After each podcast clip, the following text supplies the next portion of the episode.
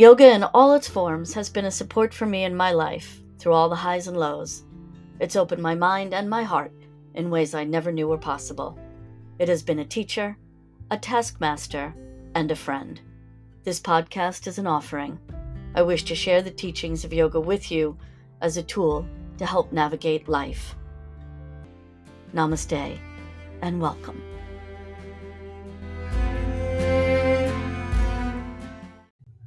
Welcome. I'm so glad you're here. So, we're going to discuss the fifth niyama, the fifth personal observance, Ishvara Pranidhan. Ishvara is translated to mean God, Brahman, supreme being, higher source, divinity, and Pranidhan is surrender. It's releasing, letting go.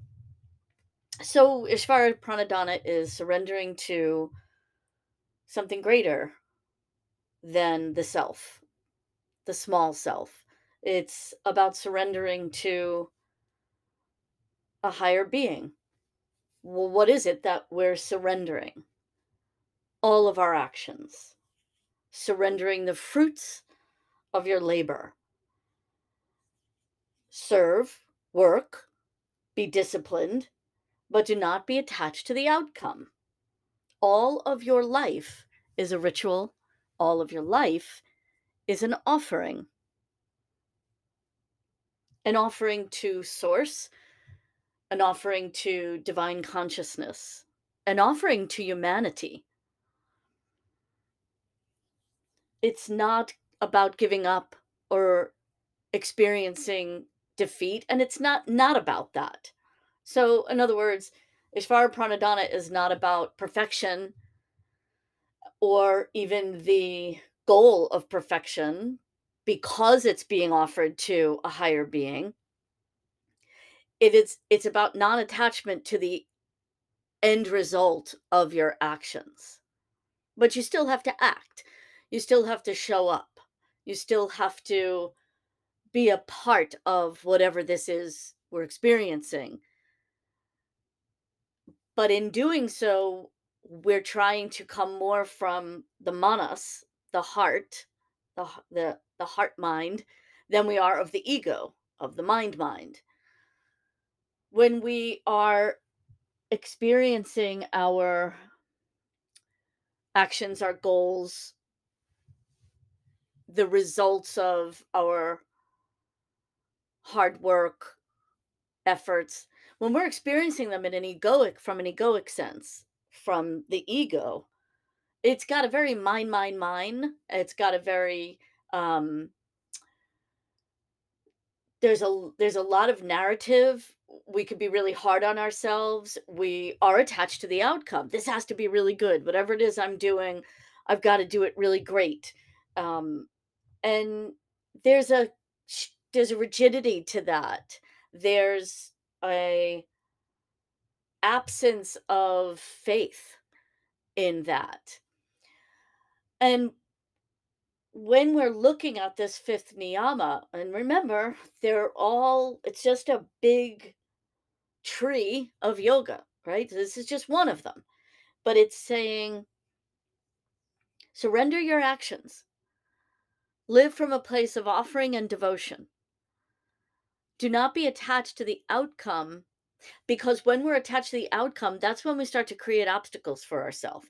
That's when we start to get in our own way or thwart our ability to try again.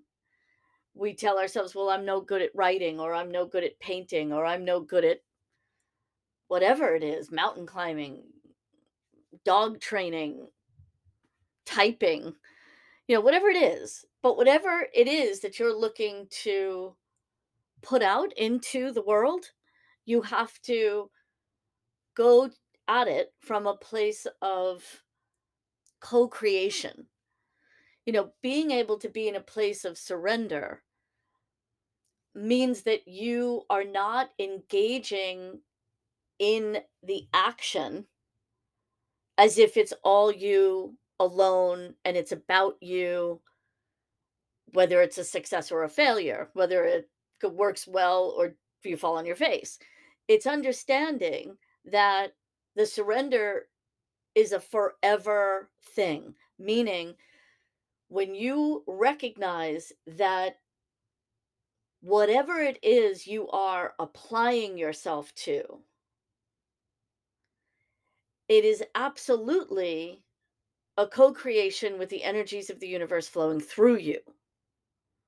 And so, if you can shift the talk in your head that you're in a solo expedition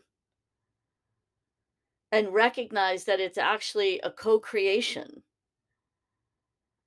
I think that from that place comes forgiveness and, you know, a, a sense of a, a kindness to yourself, a him ahimsa. You're not doing harm to yourself because you're saying, okay, I have this goal, I have this passion, I have this idea, or I got this job, or I want to make this thing. And I'm going to go about it in a way that feels l- loving to myself. I'm going to do the best I can to be non harming to myself through the process and at the outcome. And in adopting that kind of attitude, that's the co creation. That's where you're saying, I know that it's not just me doing this thing. There's a bigger picture here, and I got to get out of my own way in order for my soul to evolve through all of these experiences. Um, you know, all of the experiences, the totality of our life are for the benefit of the soul's growth. It's not all for nothing. It's about, it's absolutely about stepping into the mysticism, eh, the magic of this entire human experience, and having faith. Kahlil Gibran says, faith is an ocean in the heart which can never be reached by the caravan of thinking. Faith is an ocean in the heart. So, all that you aspire to do, all of your actions must be doused in faith that whatever the outcome, that's what is meant to be. You know, it's it's absolutely the truth. And I use the word absolutely, by the way, as literal as possible. I try not to use it for effect, but I I purport that it is absolutely essential to make mistakes in order to learn. That's not the first time you're hearing that. But if you know that it is absolutely essential that mistakes will occur in order for you to learn the thing, then why, when mistakes occur, do we fall so hard on ourselves? Why aren't we able to say, okay, I erred there.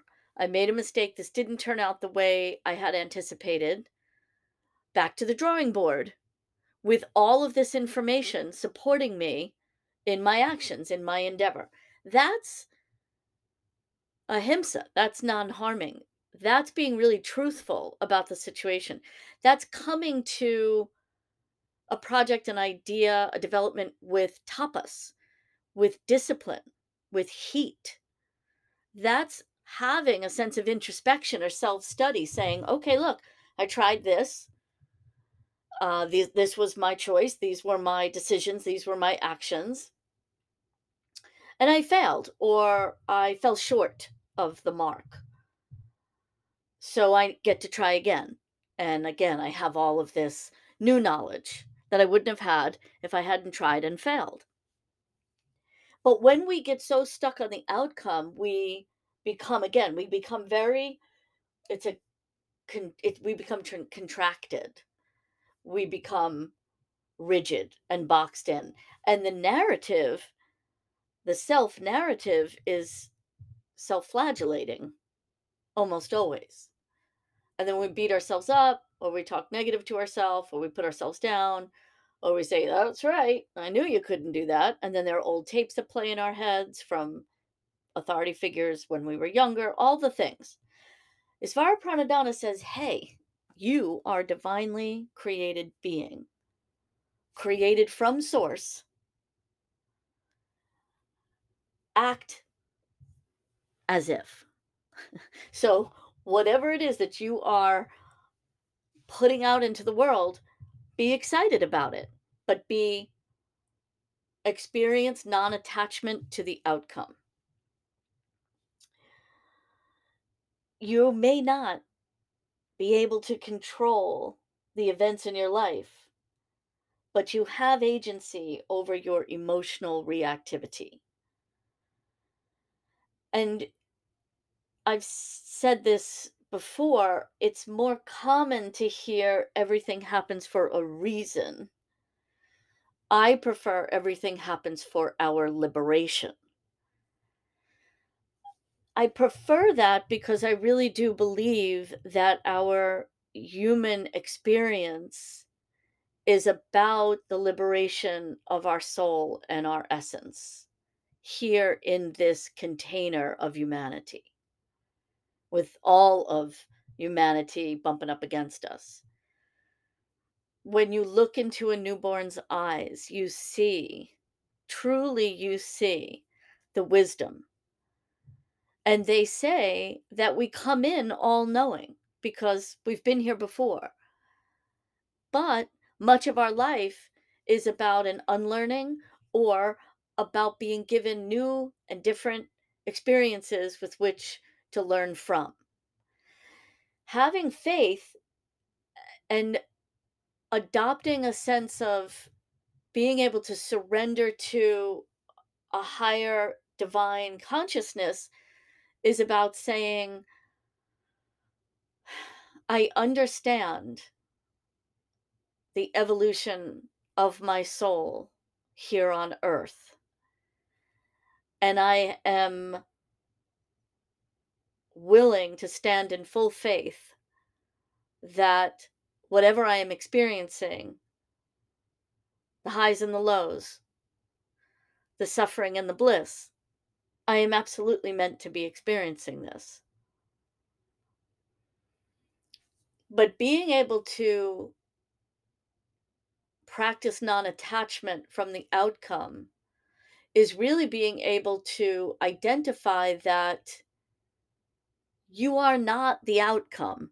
You are not even that which you are attempting to produce or create. You are a channel of the energy for that which you are trying to create. I think of the uh, yoga studios that I had founded in Massapequa on Long Island, and we were the first yoga studio there, Om Tara Yoga Studio. And I had no idea what I was doing at all. I had no business opening up a yoga studio before the ink was dry on my 200 hour yoga teacher training certificate. But it was very much a force that felt bigger than me. And I often say that that force put me into the flow to create this small little space that became very sacred to myself and many because I needed that in my life. It wasn't my ego saying, I want to be a studio owner. I didn't have a business plan. I didn't do anything where I had to go get a loan. I just really if it if it survived, it survived. And I think I've told the story in a previous episode. I didn't have any idea what I was doing. It very much felt like a force that was moving me in the direction to this outcome, this thing. I had no idea if I was going to fail or succeed, and I absolutely did not know what failure or success would even look like. I had no idea what I was doing, but I knew that it needed to be done. And it again, it wasn't about I I wanted the label of being a yoga teacher or a studio owner. Um, it was really something that felt it wanted to come through me. The energy wished to come through me. It was a downloadable file for me. And I happened to be in the space. There was a perfect alignment for it to occur. That's all. And then in the energy of surrender and faith, as opposed to egoic ownership and possessiveness, this studio became a sacred space for many in the community. It was an organism all its own, and it had a life all its own. I was simply the channel for it to come through. And it was what it was. But if I had been attached to any outcome, if it had been very egoic, eh, the ego can very much block the flow of energy for the co creation of what is meant to come through you in this incarnation. That is something that I, I believe firmly. It doesn't mean that it doesn't rear its head. It doesn't mean that because I believe that firmly, my ego never shows up. Absolutely not. I have a very healthy ego, fortunately and unfortunately. It just means that through the practice and through the study of yoga and Buddhism, I have come to recognize the difference of being in surrender and being in ego. And I can catch myself in both and course correct where necessary. That's all it is, really. Life is just one big course correction. Actually, I'm going to rephrase that. I've said before, life is a series of adjustments. That wonderful wisdom came from my husband when we were teenagers. But life is actually about a lot of small, little, gentle corrections. And that reminds me of when I would go flying with my father in his ultralight. He was an ultralight pilot. And and and even when he flew um, the Cessnas uh, when I was much younger, I would fly with him often. It was always a very gentle touch to the wheel, especially in the ultralight it was always a very gentle touch and i remember him saying just just light it's just light corrections just make easy corrections that's all you have to do. You don't have to do anything harsh or sudden. And he would say this to me just easy correction. I say that because that's what life is. It's just just realize that it's all about these very easy gentle course corrections that we make along the way in our life as as needed you know, as it is made aware to us that a course correction is needed. And so having faith, having that ocean in the heart of faith is very much Ishvara Pranidhana. It's very much about surrender. Uh, but if you've got control, which at the root of control is fear, you don't trust the judgment of others, I had a situation recently where I was really trying to micromanage a situation that when I finally caught myself, it was a laugh out loud moment. because I realized that I was trying to control something that I could have I had absolutely no control over. And the part that I actually could control, even that was slightly delusional when I had that awareness, when I stopped myself in my tracks and said, "What are you doing?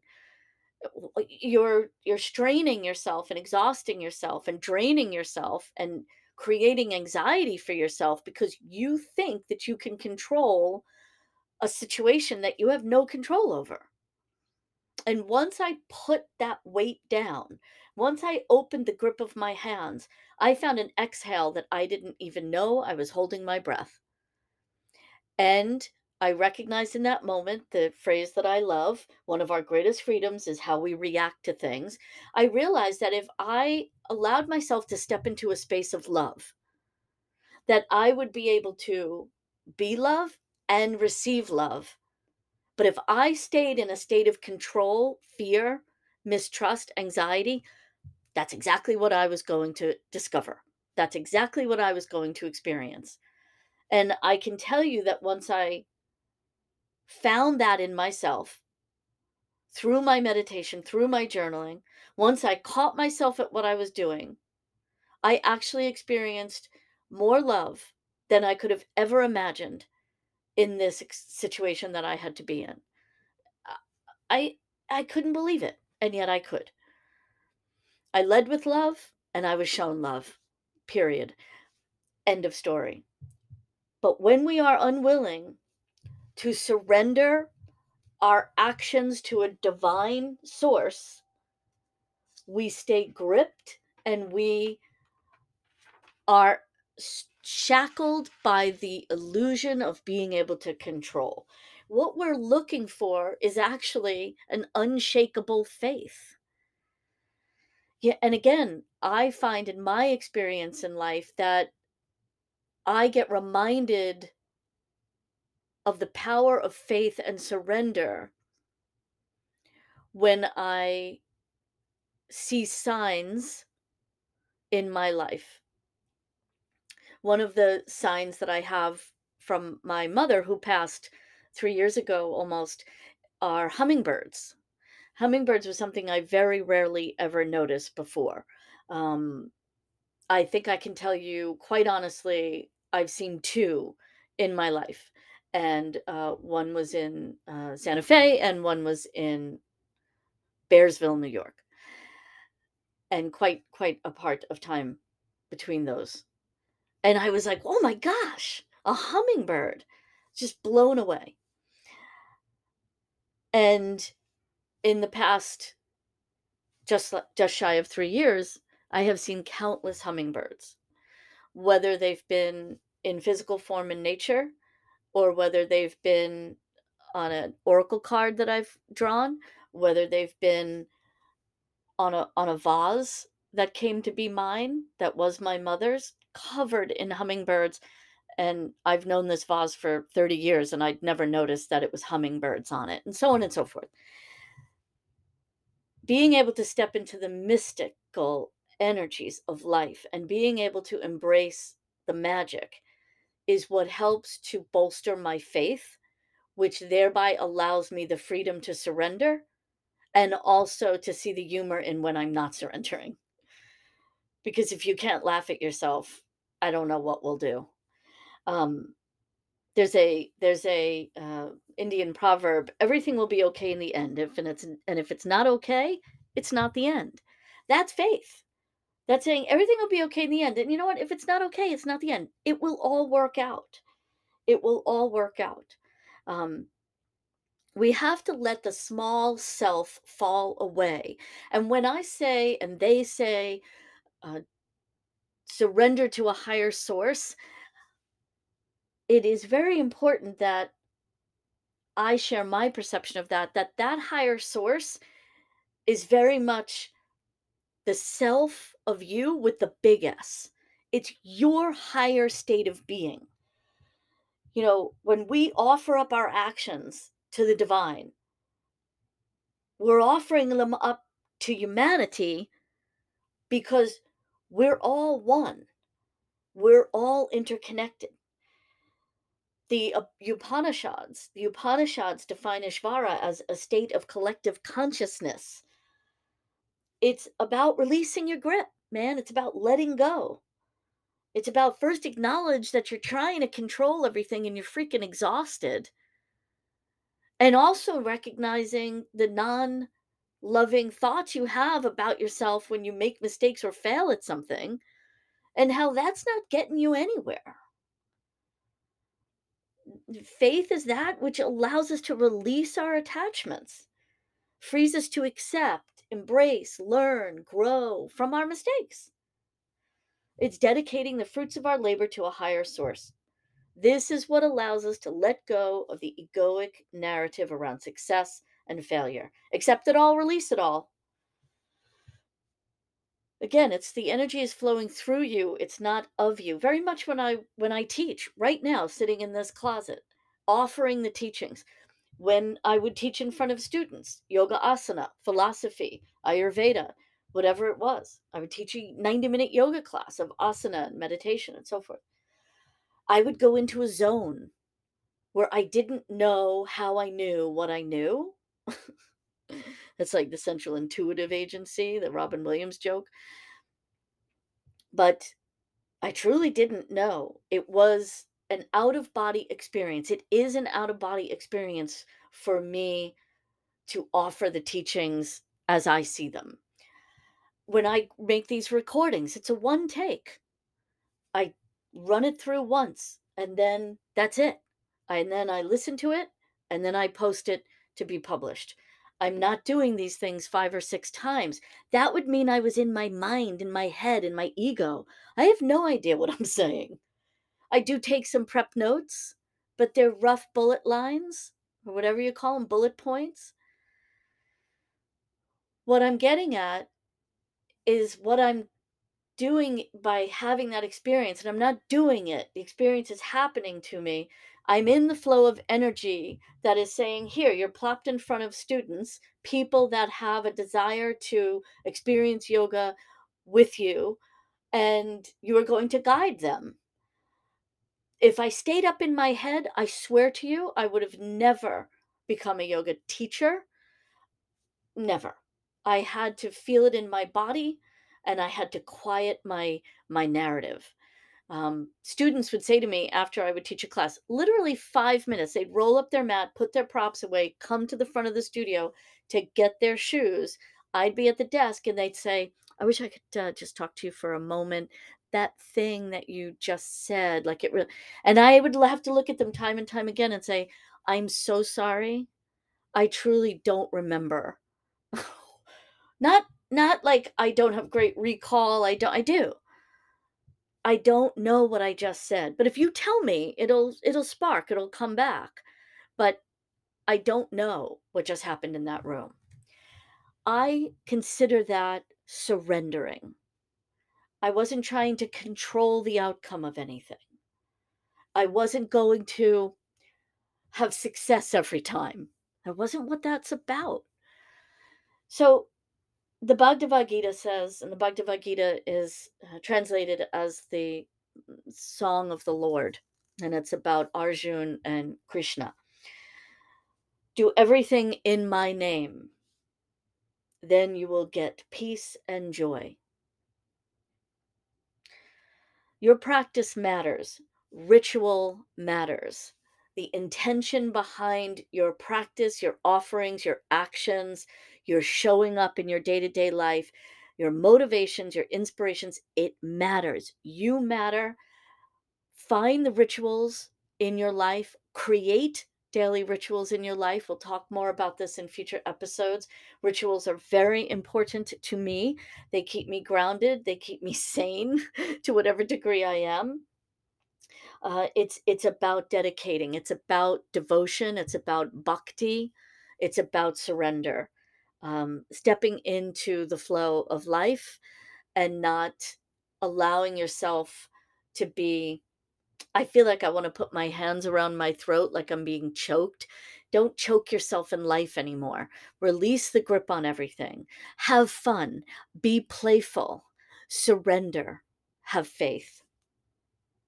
And the day came when the risk to remain in a tight bud was more painful than the risk it took to blossom.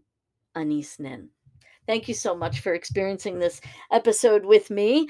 And we have reached the end of the first two limbs of the eight limbed yoga path as put forth by Patanjali.